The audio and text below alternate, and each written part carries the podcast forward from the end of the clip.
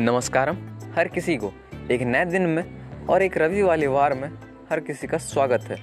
आप भी रवि की किरणें लेते हुए पॉडकास्ट सुनिए और उसी के साथ साथ आज के विषय के बारे में जानते हैं।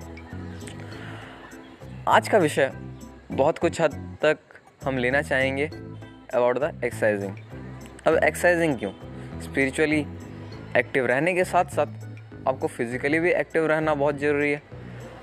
आपका बॉडी बहुत कुछ हद तक आपके माइंड को एक्टिवेट करता है और उसी के अकॉर्डिंगली आप एक्ट करते हैं। अगर बॉडी जितना एक्टिव रहेगा माइंड भी उतना एक्टिव रहेगा और उसी की बेसिस में आपके जितने भी जो वर्क्स हैं, वो बहुत ही अच्छे तरीके से डन हो पाएँगे।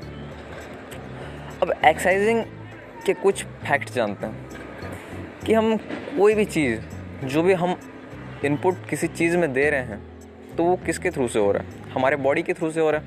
हमारा बॉडी किस चीज़ से बना हुआ है? हमारा बॉडी बना हुआ है मसल्स के थ्रू से।